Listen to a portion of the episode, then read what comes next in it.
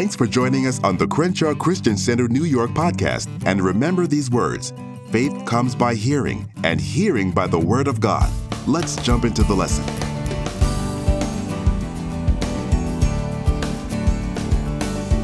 So tonight we're going to look at uh, what I'm calling a Bible-inspired guide for accomplishing your goals.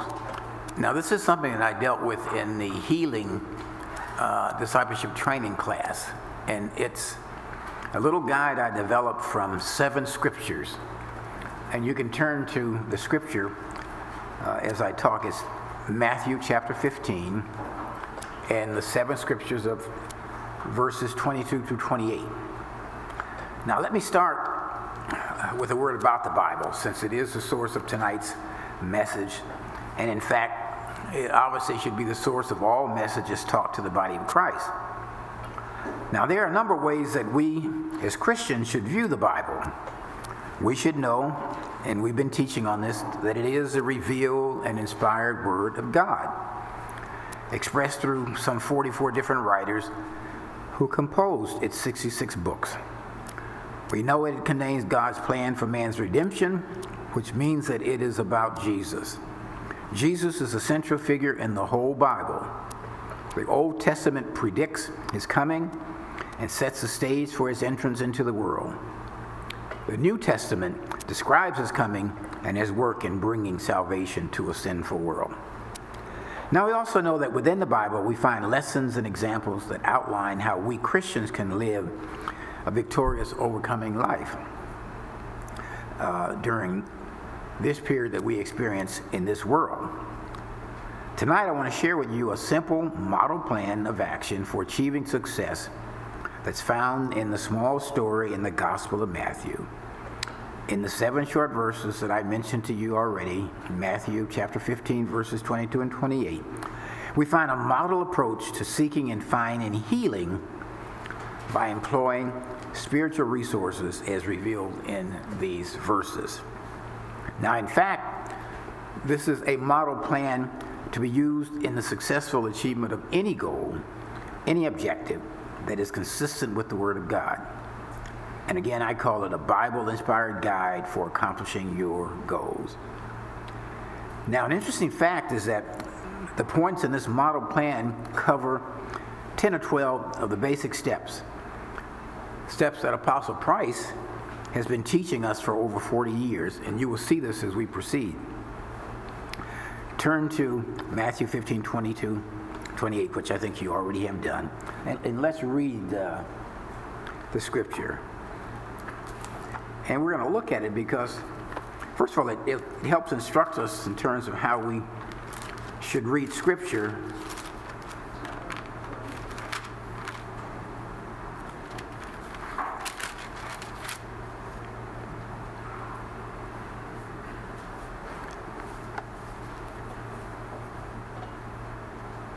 Now, I will read it to you. You can follow along.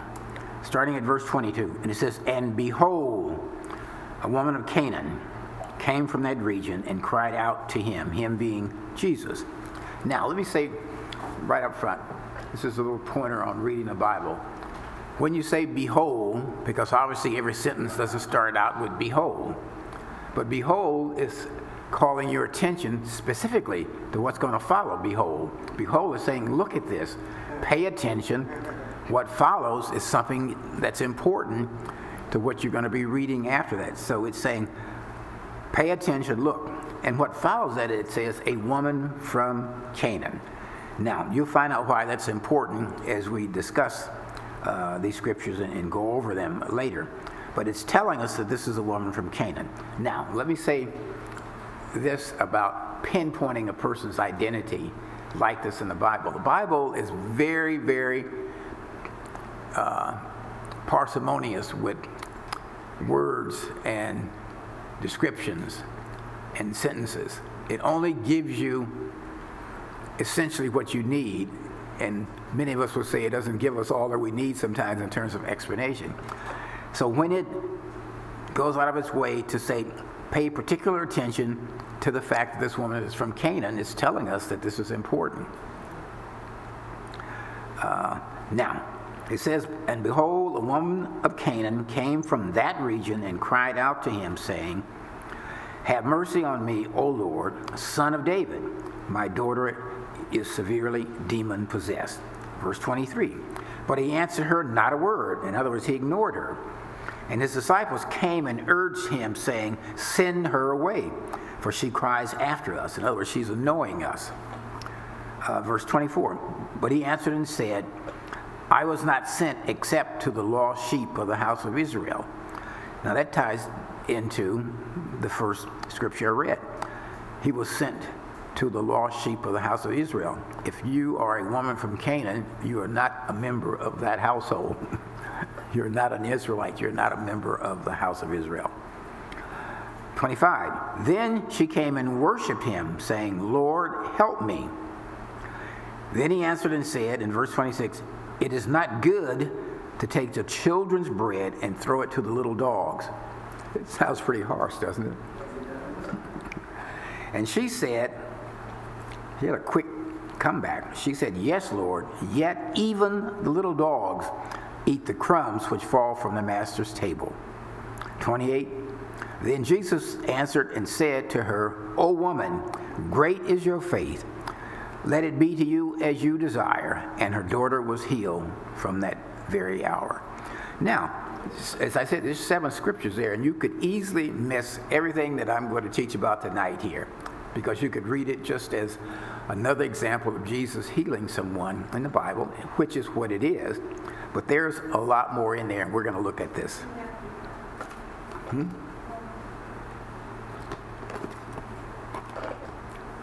All right. Now, the actions described here of the Canaanite woman seeking healing for her daughter demonstrates great faith, as Jesus tells her in the last scripture. What we as believers know today is that faith can only oper op operate where and when the will of God is known. It can only operate if it's based on knowledge. Now, in other words, where there is knowledge of the Word, uh, we can know the will of God, because His will is His Word contained in the Bible that we have. Now, as we examine this model in Matthew fifteen, uh, verses twenty-two to twenty-eight, we see that faith, that the faith of the woman from Canaan flowed from her knowledge of the Word.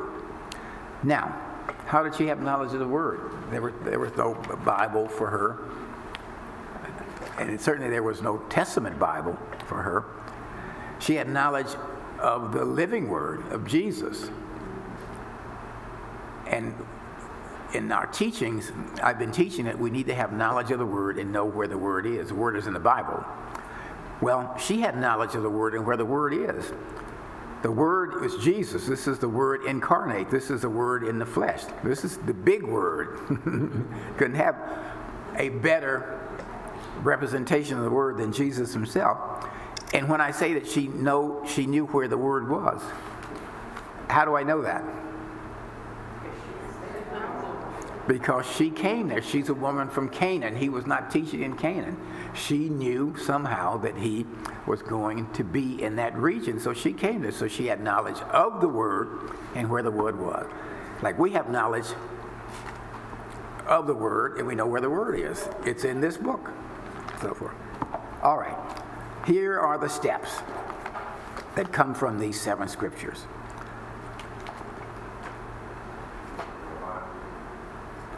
Step. No comments from the peanut gallery.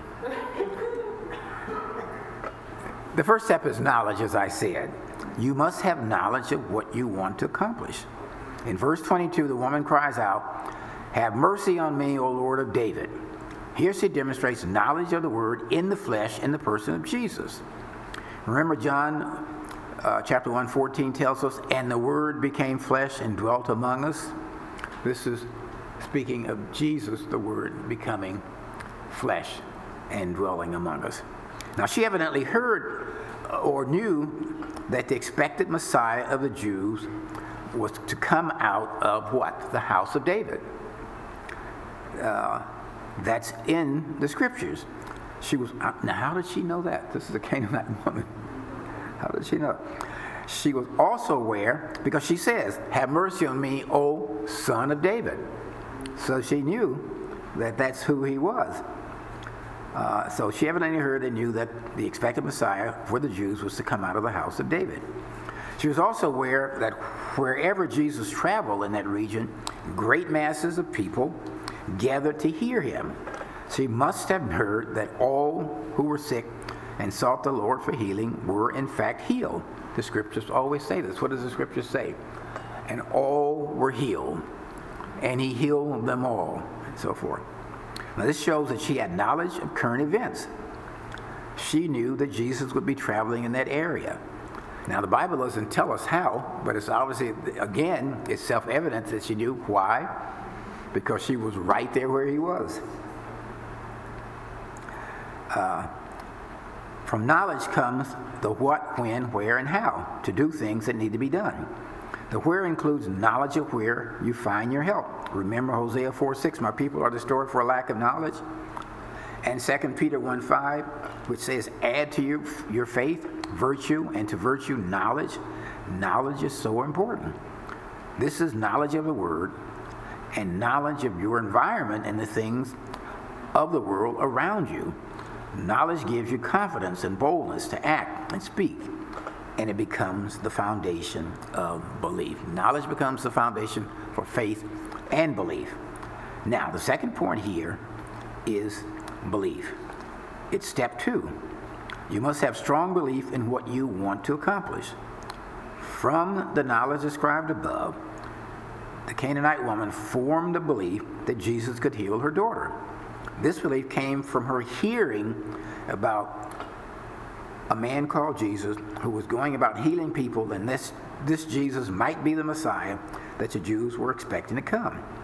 And hearing about Jesus caused her belief to her, caused her to have belief and faith in him as a healer uh, to develop.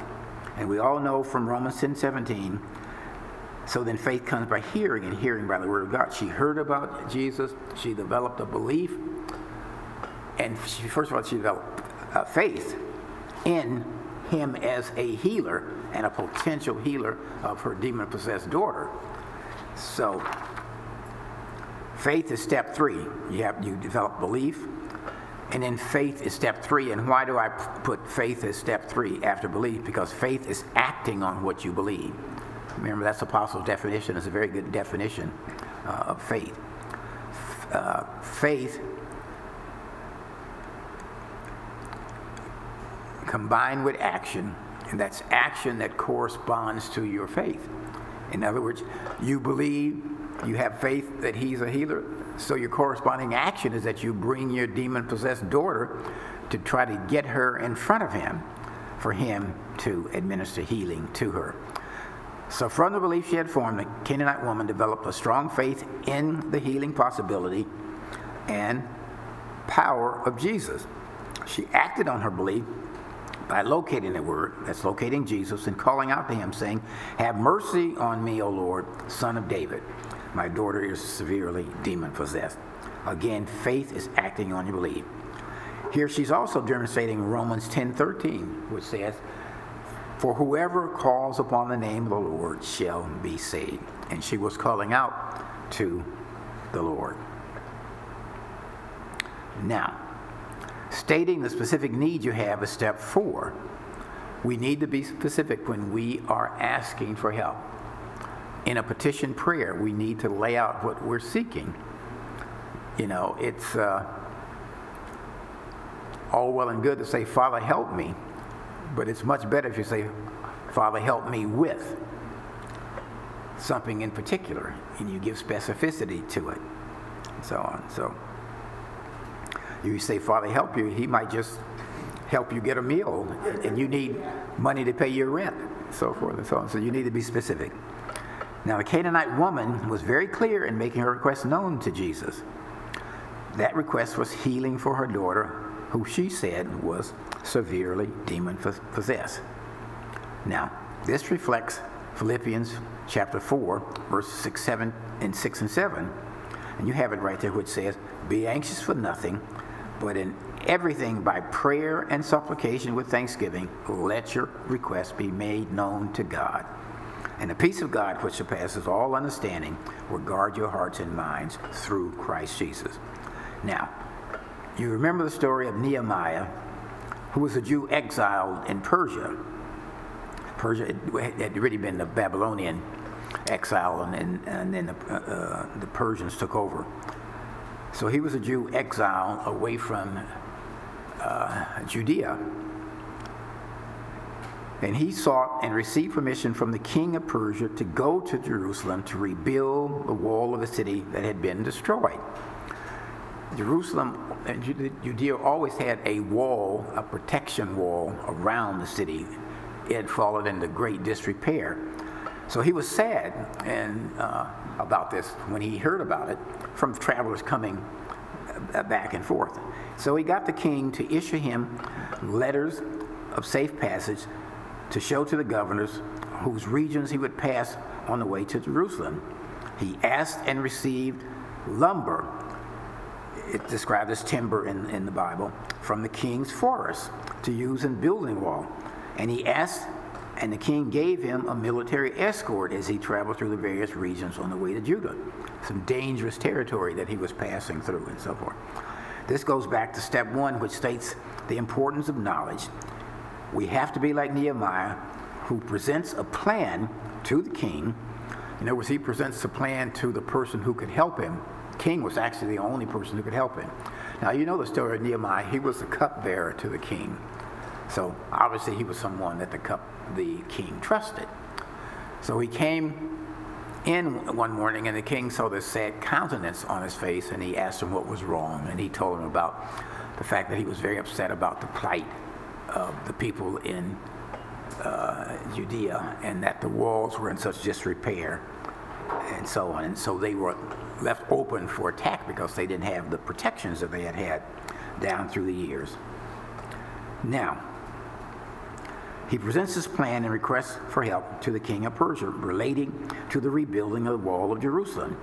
Nehemiah, Nehemiah was very specific in the help and supplies he would need, and the king granted him everything he requested.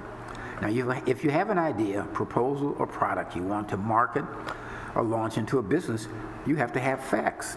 You have to have financial figures, costs, and profit projections, a timeline, and other facts to present to a prospective investor. You especially want to have your startup costs, at least one year of operating costs, and completion costs figured out to present to prospective investors. This is what Jesus was talking about in Luke fourteen twenty-eight when he asked, "For which of you intending to build a tower does not sit down first and count the cost, and whether he has enough to finish it?"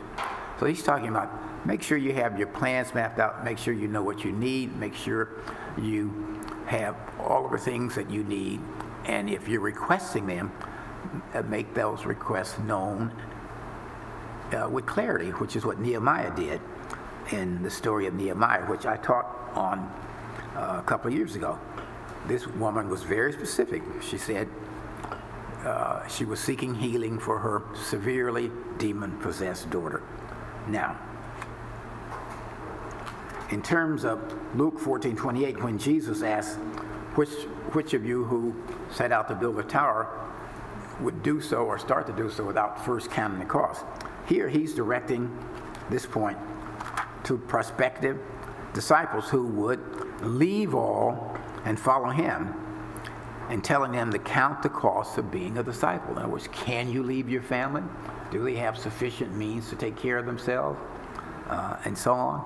Because you may be away for some time, because we're going to be traveling around the country. So he's telling them, uh, in this sense, to count the cost of your following me, the financial cost, and who's going to look after your family, do they have sufficient means, and so forth. But this applies to any proposal that involves the need for people and capital investment. Now, the fifth point is this. You need to seek and expect to receive the help that you're seeking. In other words, it's more than hoping that you're going to, you're going to get the help. You remember Jesus gives those three things: seek and you shall find, ask and it shall be open unto you. I mean, ask and you shall receive, I'm sorry, knock and it, and it shall be open unto you. You have to do those steps. You have to step out and do, as opposed to sitting with folded hands expecting something to turn up. Waiting on the Lord, as some some people say, I'm waiting on the Lord to uh, to uh, solve this problem for me. You're waiting on the Lord, and the Lord is waiting on you. Now, I, I touch on this in in Sunday's message that you're going to hear Sunday, but the scripture in James tells us to do what? Draw nigh to God, or near to God, and God draws near to us. God's waiting for you to move. But you have to make the first move. You move towards him, and then he'll move towards you. So, so that's what uh, we're talking about here. Uh, now, in Hebrews eleven six, we're told, but without faith, it's impossible to please him, him being God. For he who comes to God must believe that he is, and that he's the rewarder of those who diligently seek him. You have to believe that he is, first of all. And you have to believe that he will reward those who diligently seek him. And it's also going to be in my message on Sunday. Uh, now, I always like to point out here that uh, God does not make the barrier impossible. Notice what it says in Hebrews eleven six. It says that you must believe that he is. It doesn't require that you know that he is. Now, that's pretty good. Now, you may know in your heart that he is, but he's not requiring that you be able to tell me how do you know that he is. He's saying you must believe, and that believing is in your heart, by the way. You must believe that he is, and that he is a rewarder of those who diligently seek him. The condition for getting the reward is to diligently seek him, and I'll be talking about that Sunday.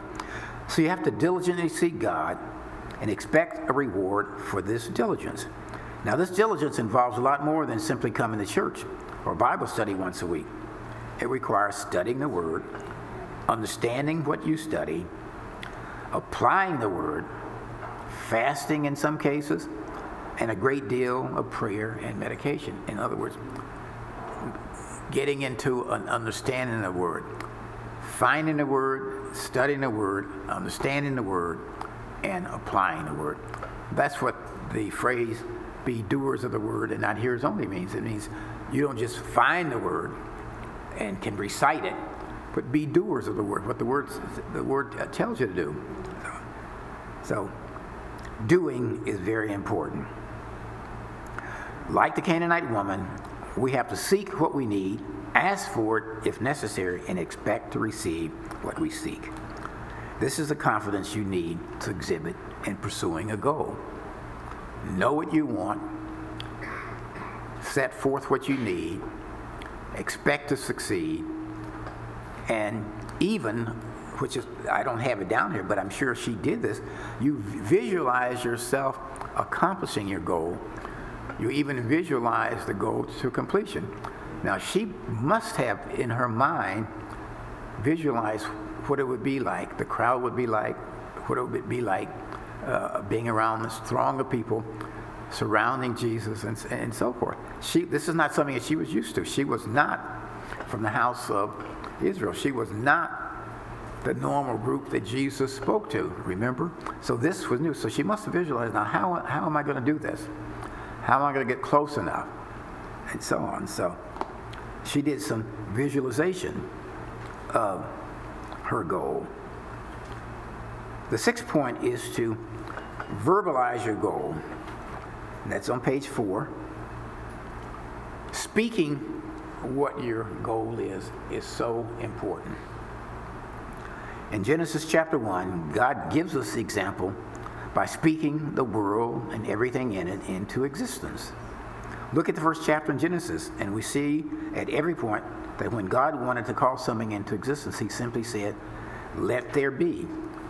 Or, in other words, let there be light. He may have said, light be, and so forth. And, of course, whatever he spoke.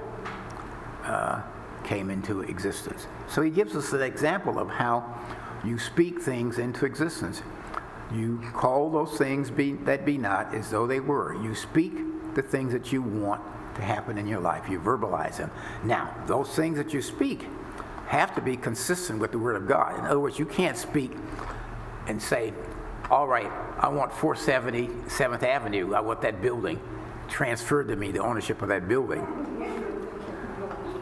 Or I want Warren Buffett's bank account transferred to my bank account. No, you got to speak things that are consistent with the Bible.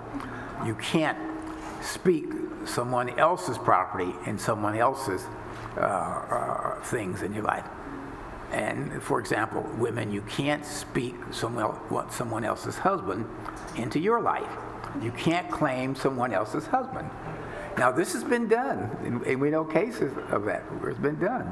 Uh, and so, but you can't. That's uh, that's that's uh, that's that's that's one of the commandments that you're violating. That's uh, that you're coveting your neighbor's property and your neighbor's wife, so forth. Now remember, in Genesis one twenty-six, we're made in God's image and likeness, so we can imitate Him by speaking our needs into existence. Again, those needs or wishes must be consistent with the Word, as I just said. The Canaanite woman verbalizes, she says her desires for healing for her daughter. Now she knows that that's the will of, of Jesus, and how does she know that? Because she heard about all of the healing that had taken place. That's why she's there. She, she knows that that's His will, that people get healed. And by the way, I think that that's the number one and the most important reason, reason Jesus came. That is to heal.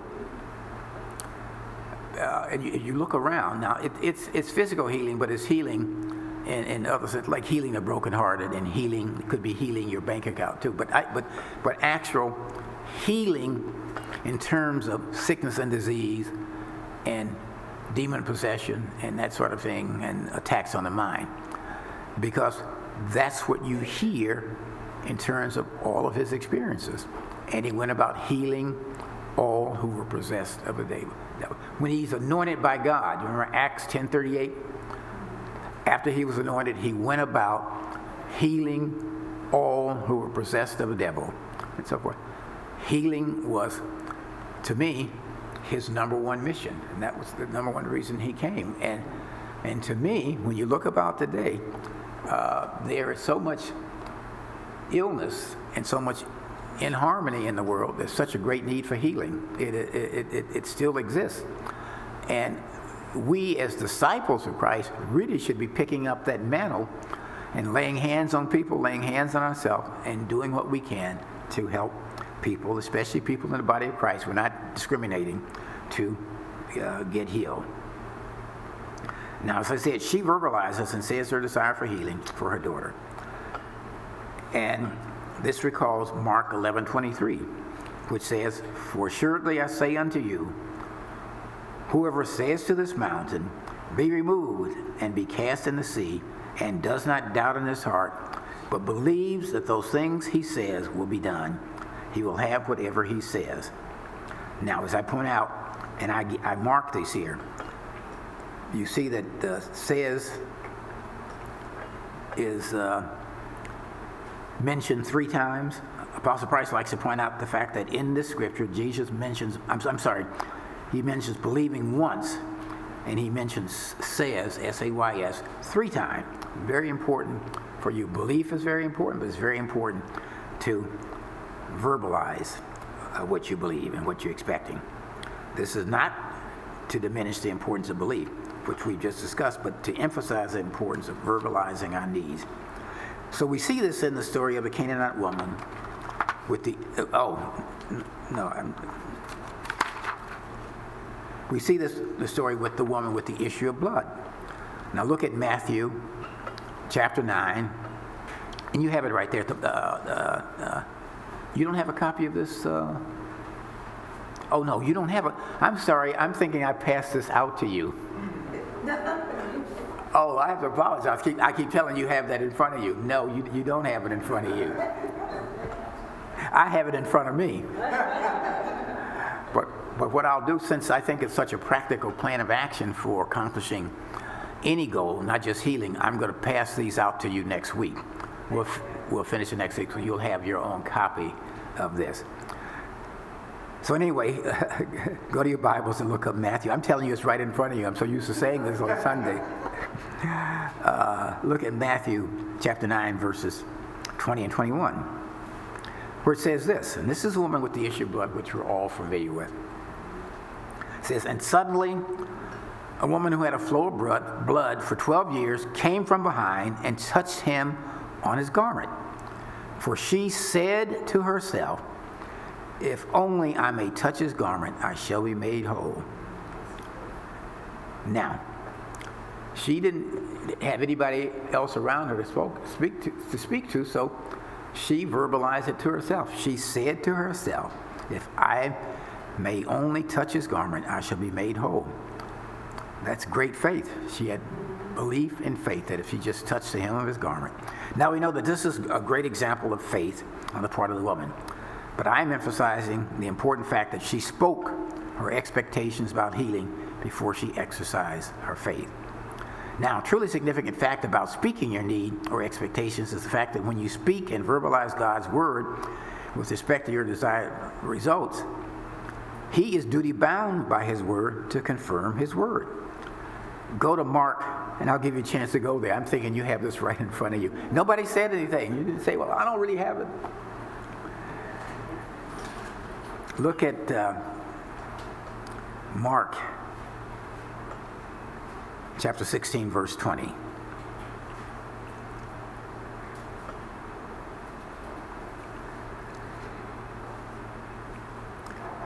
Mark chapter fifteen, verse twenty says this, and they, they being the disciples, went about preaching everywhere, the Lord working with them and doing what? Confirming the word through the accompanying signs. In other words, he didn't confirm them, he confirmed his word. So when you stand on his word and you have faith in his word and you believe it, and it relates to the result that you want in some situation, whether it's healing or whatever, he is duty-bound to confirm his word. Now, I can give you my personal experience. You've heard me give this before. When I was hit with uh, prostate cancer in two thousand eight, Uh, and you've heard me say this before, I just said it the other day, that, uh, or this past Sunday, for some particular reason, uh, maybe it was to get my attention, but within eighteen months of that time, within that year and whatnot, so many prominent people in the news had died of prostate cancer. And, and I mentioned some of the names to you, starting with our own Pastor Landry. That's what he uh, died of. And he didn't know, when he was in New York, he didn't realize that he had prostate cancer. I can remember going to the uh, chiropractor with him because he had pain in his back, and he thought it was something that the chiropractor could manipulate and, and, and, and, and, and bring some relief. He didn't know until he went back to Los Angeles and got a blood test. He had not gotten a blood workup, that he had stage four cancer. And the pain in the back was the cancer metastasizing. It had metastasized in the back, and that's in the back, and that's extremely, extremely painful. Uh, during the same period, uh, the head of the whole Church of God in Christ, Kojic, Bishop uh, Patterson, Patterson, one of the most dynamic teachers that we've ever heard. I'm sure I know some of you have heard him teach and preach. Dynamic teacher. He died of that.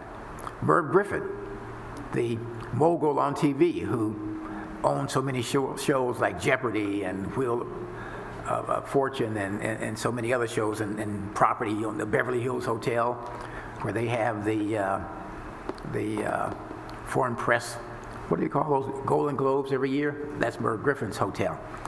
And so on. Very wealthy. And, uh, and the same thing with Jerry Orbach. Jerry Orbach was the, one of the stars of Law and Order, but he was also a big Broadway star. It's in forty-second Street. Anybody see forty-second Street? The, the musical forty-second Street.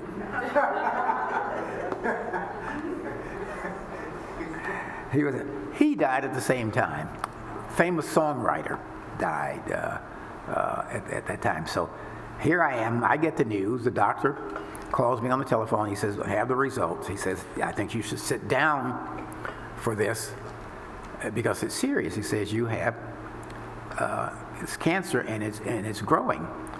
Now, when he called me, I was three days away from taking a cruise that I had paid for. I was going to take a cruise that was going to sail the uh, Scandinavian countries and sail into Leningrad, Russia, uh, and so on. So I, the doctor was really surprised when I responded. I said, well, I tell you what. He says, so I have to see you as soon as possible. I said, well, I'll see you in about two and a half weeks. I'm booked on a cruise, which I paid for, and I'm not going to lose my money. And I said, I don't think I'm going to die in those two and a half weeks, so I will see you when I get back.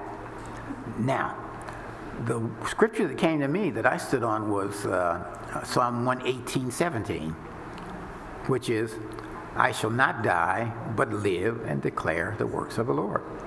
Now, I'm going to show you how that came to me. I wasn't reading the Bible. I didn't hear it in a class like this. Somebody was teaching it. It was actually on the cover of a magazine. I think it was a Charisma magazine. It could have been on the cover or inside, related to an article. And I turned to that, and there it was. And as they say, it jumped out on the page. And you know when something is for you, you know it. You absolutely know it. The light goes off. So I knew it. So that's the scripture I stood on, and I recited that, that scripture. I went on the cruise.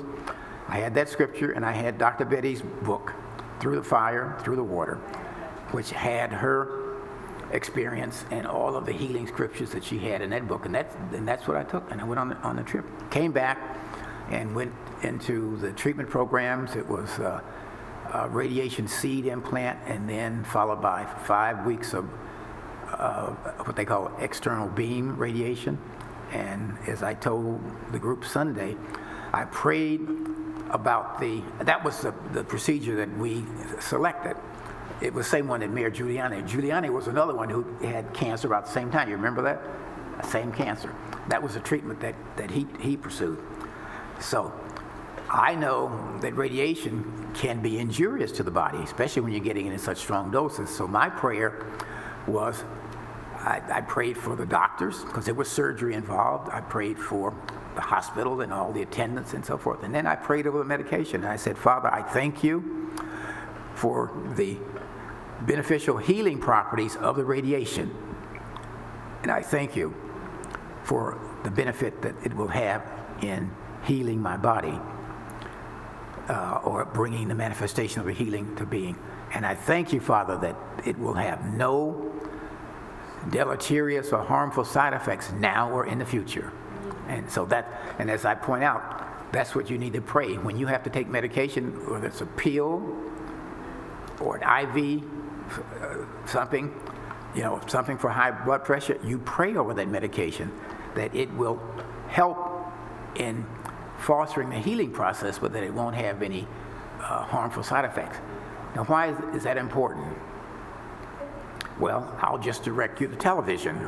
When you see the drugs being advertised and pushed, and they say th this drug is for this and this drug is for that, and then you have about fifteen side effects, which go from everything from, from maybe premature blindness to premature death, and so on. So you need to pray that you will not have any of these side effects.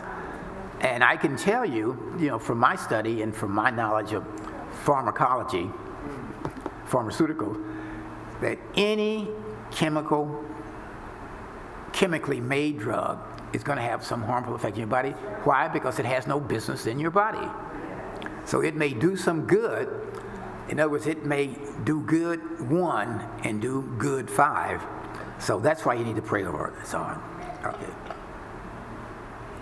So God confirms his word. So that's why, again, you know, dovetailing on what I'm teaching on Sunday, you need to study the word in the Bible to find out the words that relate to your, your situation, you know, and God confirms his word. If you're standing on uh, financial need, and you're standing on uh, Philippians four nineteen, and my God shall supply every need of mine according to his riches and glory.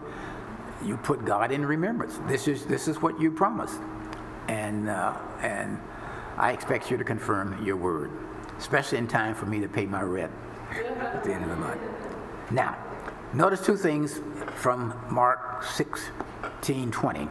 God confirms his word, the word that they preached. He did not confirm the disciples doing the preaching.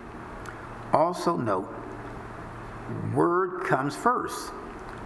The signs come afterwards. In other words, you have to stand on the word first, then the signs come afterwards, and so on. So, word comes first. Now, I already gave you the example of uh, the cancer, which I described here uh, in, in the scripture. So, I say find the scripture that supports your goal, whether it's in health, wealth, or wisdom, and believe it and say it, and God will confirm his word. It's signs follow. And I put wisdom there because, you know, what, what one of the things that uh, the first chapter in James says, if anyone lacks wisdom, let him ask. And God gives to all liberally, meaning freely and abundantly. But then sometimes people forget to go to the next verse where it says, but let him ask in faith. So that you've got to believe it. And uh, so you ask for wisdom and faith, standing on that word, and God is honor bound to honor his word or to confirm his word. So important to know the word. Now, many years ago, Apostle Price demonstrated this principle when he came when it came to his finances. Apostle Price was literally broke, bankrupt. And as he says, and I say, he didn't have a pot to cook in. And I, I told this story too. I can remember uh, going by the apartment where they lived. He was actually living in an apartment, a parsonage that was owned by the church where he was an associate minister. And I go by one day from school. I think I was a, a, a freshman in college at, at, at that point. And I went by because he had gotten a brand new uh, set of, of Encyclopedia Britannicas. And to me, that was the set of books to do research in. You know, when we were doing research in books in those days, nobody does that anymore. Everything is online. Uh, but anyway, I went by. Encyclopedias were gone. Television was gone. His car was gone. Furniture was gone. It looked like somebody had moved in and robbed them. Because in those days, if you didn't pay your bills, they sent out people to repossess the thing. Now, there's almost no repossession going on today. What the companies do is they just they just spread out the cost and pass it on to, you know, uh, the future future uh, customers. But anyway, so he was broke, but he got a hold of the word, and he got a hold of the word. First of all, he received the gift and baptism of the Holy Spirit. That was very important. And then he came into an understanding of tithing. Give, and it shall be given unto you, and so forth. And he and Doctor Betty began to tithe, ten percent. So at the beginning of this, he also went around verbalizing his new situation. You have to see it before you get it. And he was going around the house saying, I am rich, I am rich, I am rich, all my needs are met. And I think I told the group Sunday that the girls, it was Angela and Cheryl who were there at that time, they, don't to they thought he was crazy because nothing looked like they were rich. Nothing looked like they were rich. And I, when I went to visit him at, at uh, this is later now, this is after that first episode of the house being, everything being repossessed. This was, now I'm, now I'm in law school, so I fly in from New York and I go to the house. I think he may have picked me up from the airport. He would pick me up from the airport and drop me off when I was going back. And I went to the house and I said, boy, this does not look like Apostle's house. The drapes were torn and tattered and things needed repairing. What he had did, what he had done is stop spending. So his corresponding action to, to the belief that he was going to get out of debt, that he stopped spending. And that's what a lot of people fail to do. They are claiming that they're going to be out of debt, but they're maxing out the credit cards. So he stopped spending. So, but you know, the, the whole thing is history, as, as I point out now. He started tithing ten percent, and he said that he didn't know how he would live giving up this ten percent of his money. He now tithes about forty-five to forty-six percent of everything that he gets, and that's a lot of income that he gets. He gives it away, and he says he lives better on the fifty-four percent than he used to live on the one hundred percent. Because obviously fifty-four percent of something is better than one hundred percent of nothing. So, but the, but the point is, he believed it, he stood on the word, the scriptures, and he verbalized it. So if you think that people are going to think you're crazy, then verbalize it in the shower. Verbalize it to yourself in front of the mirror. Uh, mumble to yourself, you know, walking along the streets, and act like you're talking into a cell phone, whatnot, and so on. So, very, very, very important. Now, the seventh point is, uh, and again, I'm going to pass these out to you, is uh, persistence and hard work. You can expect that your faith in your plan will be tested. You may get rejection, Expression, expressions of no interest from family and friends. In fact, they can discourage you, and they're likely to be the first one to discourage you. You know, this is a stupid idea. You know, you're, you're either too young or you're too old, or, or no women go into this kind of business and whatnot, and so on. Uh, and so they are some of the first ones to, to maybe be dispiriting to you. And this is why Nehemiah, going back to that story, he told only a couple people about his plan. He told the king, you only tell your plan to the one or two people that may be important to your carrying out the plan. You don't just blab it out. Because some, some people, when they, I'm going to write a book, and they tell everybody. And then they get so many things happening that they never end up doing it. Or they're going to do this or that, and so on. Because what happens is that the negatives flow in and whatnot, and, and, and all kinds of obstacles come in, into play. So keep it to yourself. Uh, so in this story we're analyzing, we see that no matter what the obstacles, obstacles that the Canaanite woman faced, she simply would not give up her desired goal. Remember in verse twenty-three, Jesus ignored her, and the disciples urged her to go away. She stayed with them as they moved about.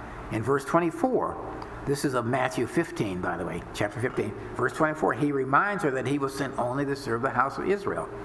She was a Canaanite, and certainly not of the house of Israel, but she stuck with it. In verse twenty-six, he delivers a blow that would have sent most people running when he answered her plea for help by saying, it's not good to take the children's bread and throw it to the little dogs. Now, this probably would have sent ninety percent of the people running, if not ninety-nine percent of them running, but she hung in there, and so on, and, and, and so, even with the insult, the Canaanite woman would not be deterred. She saw every challenge as a test of her endurance, a test or trial of her faith, as she chose to grow through the challenge and not just go through them. She got bolder and stronger. She grew, and her endurance grew at each new hurdle. And that's why I'm using this as a model plan, because these seven verses give us a model plan of how to start out, how to continue, how to find the word that we can stand on, how to act in faith, how to be persistent, how to verbalize our need, and how not to let anything deter us. And we'll pick this up next week. Our hope is that you received something that you could apply to your life and strengthen your faith. At Crenshaw Christian Center, New York, we believe that the Word of God is practical for everyday application. Feel free to stay in touch with us via social media, or you can give us a call at two one two, seven four nine, nine three two three. If you're in the New York area, you're welcome to join us at one of our services. Our Sunday morning service is at the New Yorker Hotel at nine forty-five a m That's on thirty-fourth street and eighth avenue in New York City. Or join us for Bible study on Thursday evenings at our fellowship office, four seventy seventh avenue on the sixth floor, right in Herald Square. Thanks again for listening, and remember, walk by faith, not by sight.